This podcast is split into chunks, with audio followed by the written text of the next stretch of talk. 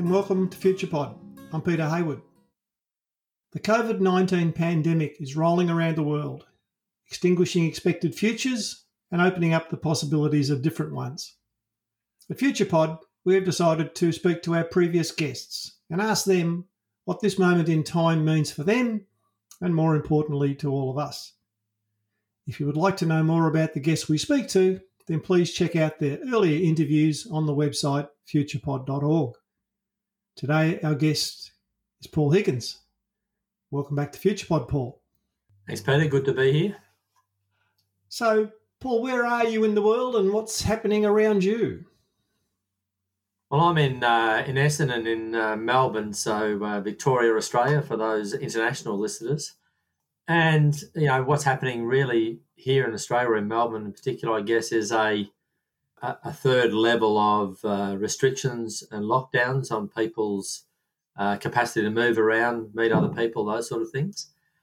And I think part of that's been driven by the government seeing a lot of people sort of flouting the initial requirements or requests to reduce uh, transmission. And I've certainly seen a, a fair difference in the last few days in people's attitudes, just going out walking the dog and those sort of things. There's a lot more active distancing than there was even sort of five or six days ago. So yep. we're in the middle of that. A lot of uh, people being made uh, unemployed or being stood down, so big economic impacts. Uh, and the government pouring unheard of amounts of money. Uh, if you think about the historical context, you know, 130 billion dollars yesterday announced of government stimulus. So we're in a fast-moving and fluid environment. Yeah, we certainly are. Yes, yes. You know the economics of what governments can and can't do when when things like this happen, they sort of tear up the rule book, don't they, as to what they can and can't do. Yeah, and if you know, if I put up a scenario for people six months ago to say the government will be spending two hundred billion dollars and will probably go into a deficit of hundred billion dollars next financial year, people would have I would have been probably locked up. I think. Yeah, we're that far from uh, where we were six months ago. So, Paul, I'm interested. You developed a set of scenarios which you entitle "Scenarios for COVID for Organisational Strategy." and you put them on your website and made them freely available. Do You want to talk about what what sort of motivated you to sort of you know do that public service and what's you know and what's behind the scenarios and how people use them? Uh, yeah, well, there's basically two things. I mean, there's this balance between what's a public service and what sort of marketing myself in that process, given uh, some a fair bit of my forward work has dropped off for conferences and workshops and those sort of things but I felt I had to make some sort of contribution to uh, people trying to navigate their way through. And what I was experiencing in talking to clients and other people was that a lot of people were either in firefighting mode, you know, what have we got to do in the next three hours or the next day? Yep. Or were in, you know, had strong views about, you know, this is what's going to happen for the next whatever period. and I, you know, generally in my work, it's about helping people try to navigate their way to a future. So, how do you imagine, you know, multiple possible futures and paths to those futures, and and build strategy which is adaptable to to change? So, we just try to translate that into what I prepared in relation to the COVID scenarios, looking at a, a relatively simple, you know, if you read them, but a set of uh, varying scenarios that gave people different pictures about what might happen and the intent is that people download them, use them, and go, you know, what if this happens in six months? What would I do in my organizational strategy uh, to deal with that? So, not that it will happen, but that it might happen, and therefore, what would I do? And so, getting people into that navigation space and thinking about those things, and also using them as sort of a wind tunnel test sort of system. So, if you've got a strategy, and we're building one at the moment for a for a client, can it be successful in as many possible forward scenarios as possible? Yep. If you can build something like that, then you have to navigate less. And, and, and we're building a solution for someone right now uh, to do that. So it's that balance between finding inverted commas some sort of magic solution that works regardless, and you know no, nothing works regardless, hundred percent obviously, but uh, versus you know how do I how am I flexible and change, but how do I do it in a way that I anticipate what that might look like rather than just reacting in the moment. like all good strategy and scenario work, you often have to get quite creative about how a future might land. Um, do you want to talk about the um, the work you're doing with your wife's uh, with your wife's immigration business and the kind of idea that popped up when you were looking at in relation to the scenarios? Yeah, although she won't like you calling her my wife because apologies, uh, your partner. We were supposed to get married last weekend. yeah, so uh, Joy runs uh, an immigration business, which is an interesting business to be in right now because they do they work with people to help them get visas for a variety of things. You know, um, skilled skilled migrants coming in to do particular jobs, partner visas, permanent residency, all those sort of things. And obviously, uh, where we are in relation to the, the travel bans, the quarantine, etc., is having an effect on those at all sorts of levels that people might not even think of. So, you know, partner visas come from people dating and meeting each other they've arrived in the country. Uh, and we've got two things happening. People aren't arriving in the country, and secondly, they're not dating at the same time. So, you know, we're anticipating, for example, that while there may be quite a few of those still going because you know people met each other three or six months ago or whatever, uh, in six months' time, that that part of the business might dry up completely for a significant period of time. So we're just trying to work through. We're doing just basically looking at the scenarios we're prepared, and then going, what does uh, an individual customer or an individual visa's customer journey look like in all of those scenarios, and trying to imagine that what that might be. So, for example, we put an extra one in a couple of days ago that was about, you know, what does it look like if Australia squashes down virus transmission but is unable to eliminate the virus, which I think is I think it's highly unlikely we'll eliminate the virus at this point. It's more likely to be a sort of a low level of ongoing cases in some form or another. Uh, what happens at the border? Do people come in? You know, does immunity immunity test allow to come in and move around freely?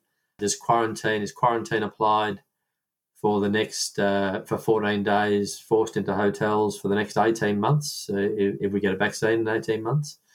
How does that apply to a tourist versus a skilled visa person? It increases the costs of someone bringing in a skilled person on a visa. Therefore, are they more likely to pay more for an agent to help them with the applications because they got more at risk of uh, not being able to maintain that visa? There's a whole range of questions which flow from that. You put a post on LinkedIn which which raised the interesting notion that people who have who have been exposed to the virus and actually have antibodies could actually have something that could make them attractive as a uh, as a potential uh, uh, immigrant. Well, that and also domestically. So imagine at the moment that you want to get an electrician or a plumber or a cleaner or it doesn't matter who, but to come and do work for you. Yeah. If someone could actually prove that they'd already been infected and were immune, I think the value of that person in the, the economy in the next sort of 18 months goes up quite considerably. Yeah. Particularly, you know, we're, we're talking about services for elderly people who have pre existing conditions. There's a whole range of things from that. Now, there are questions around that about, you know, do we have carrier status? Uh, how long does immunity last? There's a whole range of things like that. But those are the sort of things I think we need to be discussing and thinking about because people's focus now seems to be almost completely on, you know, social distancing and, and bashing down the level of transmission, which I'm not disagreeing with. I'm actually fundamentally do agree with. 1% of Australia's population is 125,000 people. Sorry, 250,000 people. Got that number wrong half a percent is 125,000 people. We're nowhere near those numbers yet, but if we got 125,000 people infected over the next six months, and I, I hope we don't, but that means we've still got 99.5% of the population which is not immune. Yeah. That is essentially still as, as susceptible as we were three months ago.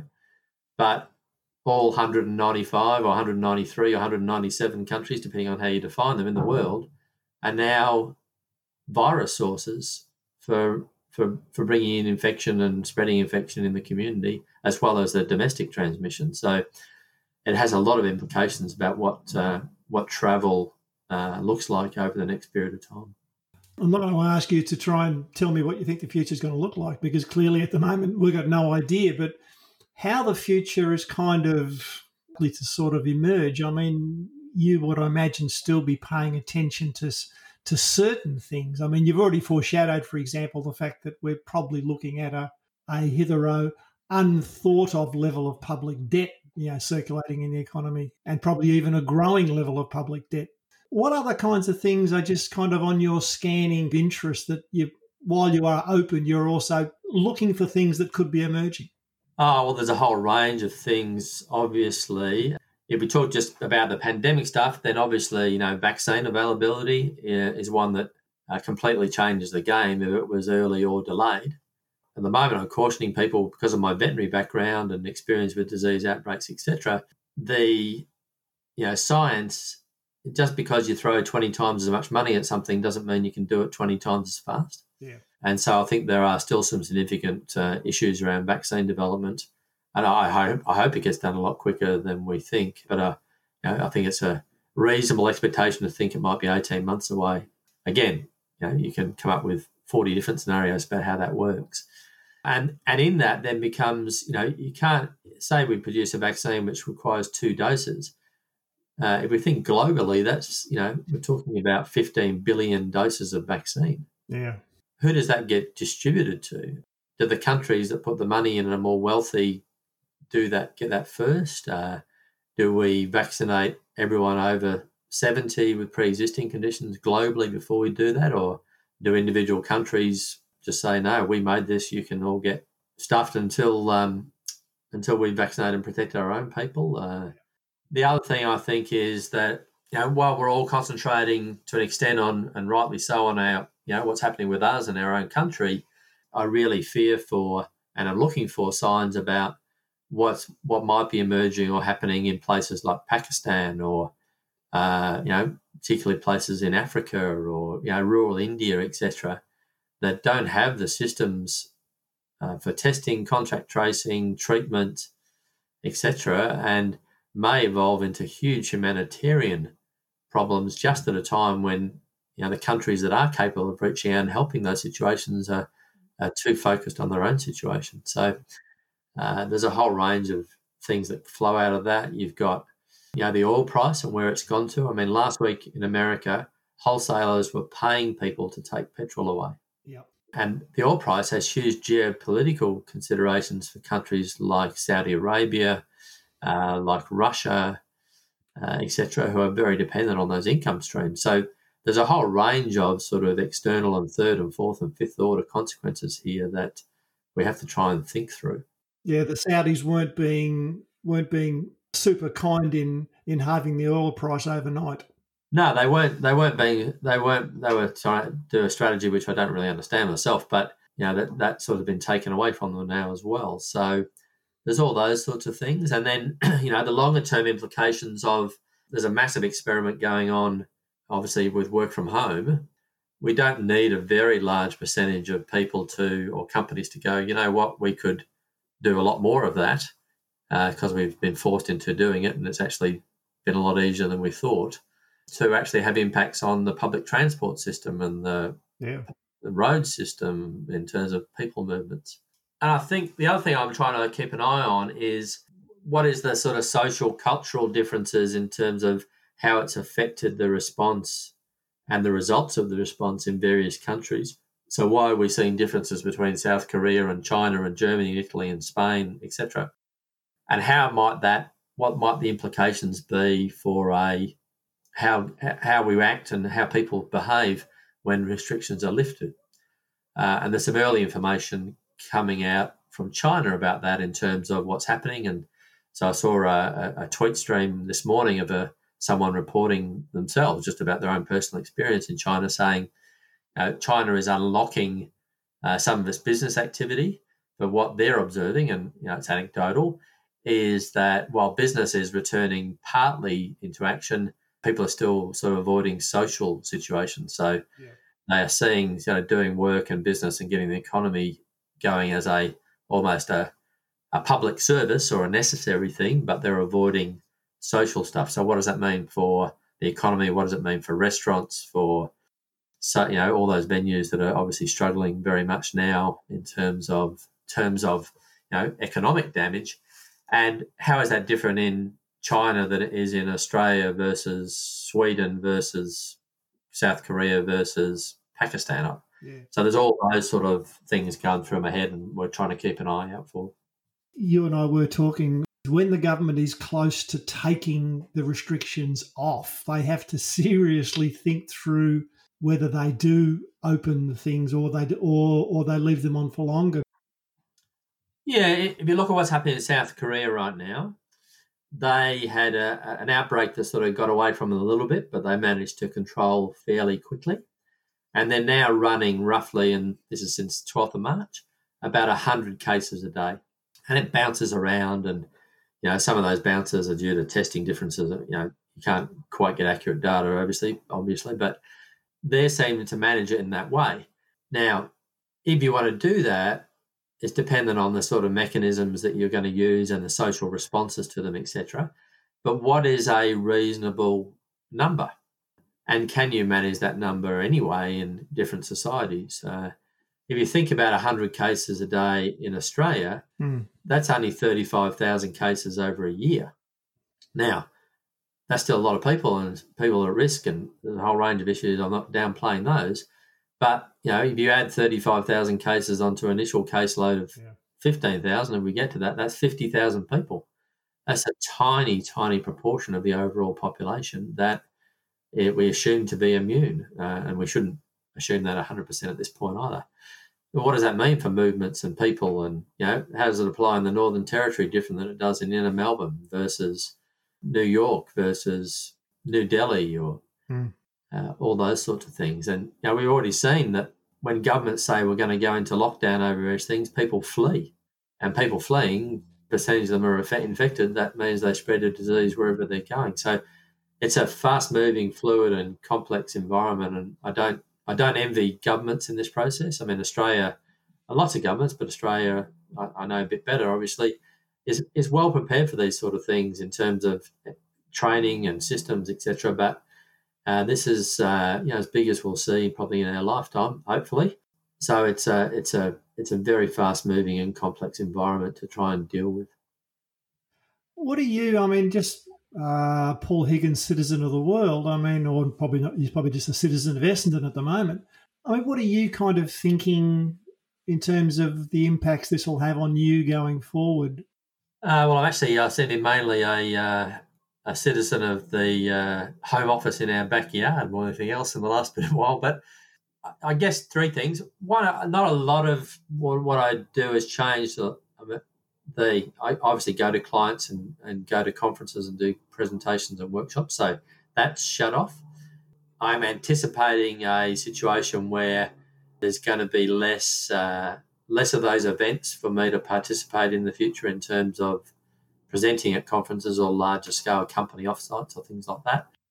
And you know, O'Reilly Media in the US has already shut down their their event business, and they're saying they're not bringing it back. It's 100 percent gone. Yep. Uh, so there's all those things.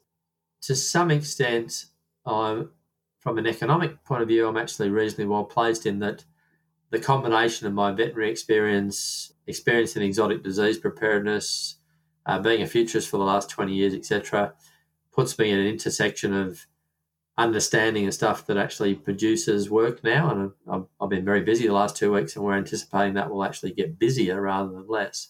So, you know, for the, for the next 12 or 18 months, that will probably drive the, the work that I do and push me away a little bit from thinking about, you know, what does the five or 10 or 15 year future looks like because I'm more interested in helping people and particularly communities, uh, not-for-profit organisations and things like that, and trying to trying to do stuff which is purpose related rather than uh, straight commercial related, I guess, and helping those people navigate through the you know the next period of time uh, is going to be that focus more than anything else.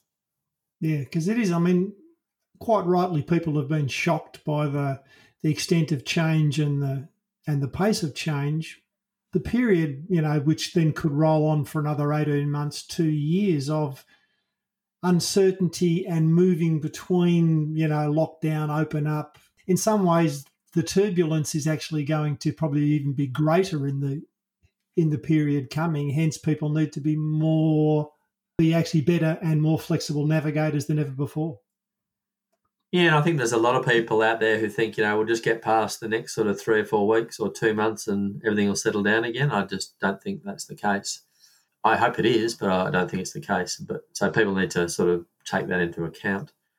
On the personal front, uh, you know, how I sort of cope with stress or the extra work and stuff is really just, you know, maintaining, trying to maintain as much as possible exercise regimes and, uh, you know, healthy eating stuff, sleeping, although that the sleeping part's not working all that well at the moment because uh, if my if I get five hours sleep these days and my brain snaps on, I'm done, sort of thing. So I've had a couple of three thirty a.m. starts in the last three days, and you know maintaining the sort of social connections, particularly around family. So I have two elderly parents who are both in their eighties with pre-existing conditions, and Joy, my partner, has uh, two in the seventies, which are both have pre-existing conditions. So we're trying to do things like you know once a week now for each of those families we're having a, a family uh, grandparents uh, children grandchildren one hour hookup yep. we're reaching out into our own community you know just in our street to go uh, so we've already before this latest lockdown stuff had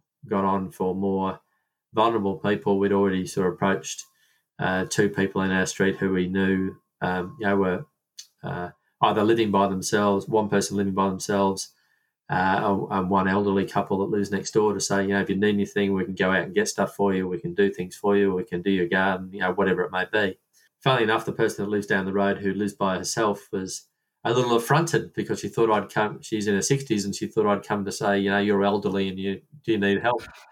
But we got past that and uh, had a really good discussion. So, you know, that's just one thing I think that people can do is go reach out to two or three people, you know, 500 meters in either direction from your house if you can, and do something for your community in that way. Because I think the one of the best things to help people deal with their own sort of emotional trauma, grief, mental health in these circumstances is you know doing one or two things to help someone else is the best way to deal with some of those things. Yeah, I agree with that, Paul. Look, thank. It's been great to talk. I will have with your podcast. There will be a link to those scenarios if people want to go and have a look at them. And you do have some videos and so forth there to help people as to how they might use them. Um, but thanks for taking some time out to share your thoughts and ideas with the FuturePod community. Thanks, Peter. It's always a pleasure. And you know, the, as I said, those scenarios are free to download, and we're upgrade, I'm updating them every sort of three or four days as well. So there's a list people can sign up to get notified of updates, and we won't use that for anything else besides just updates for the scenarios and webinars. So, if people want to do that, they can uh, they can keep up to date with what we're doing. Thanks, Paul. Thanks, Peter.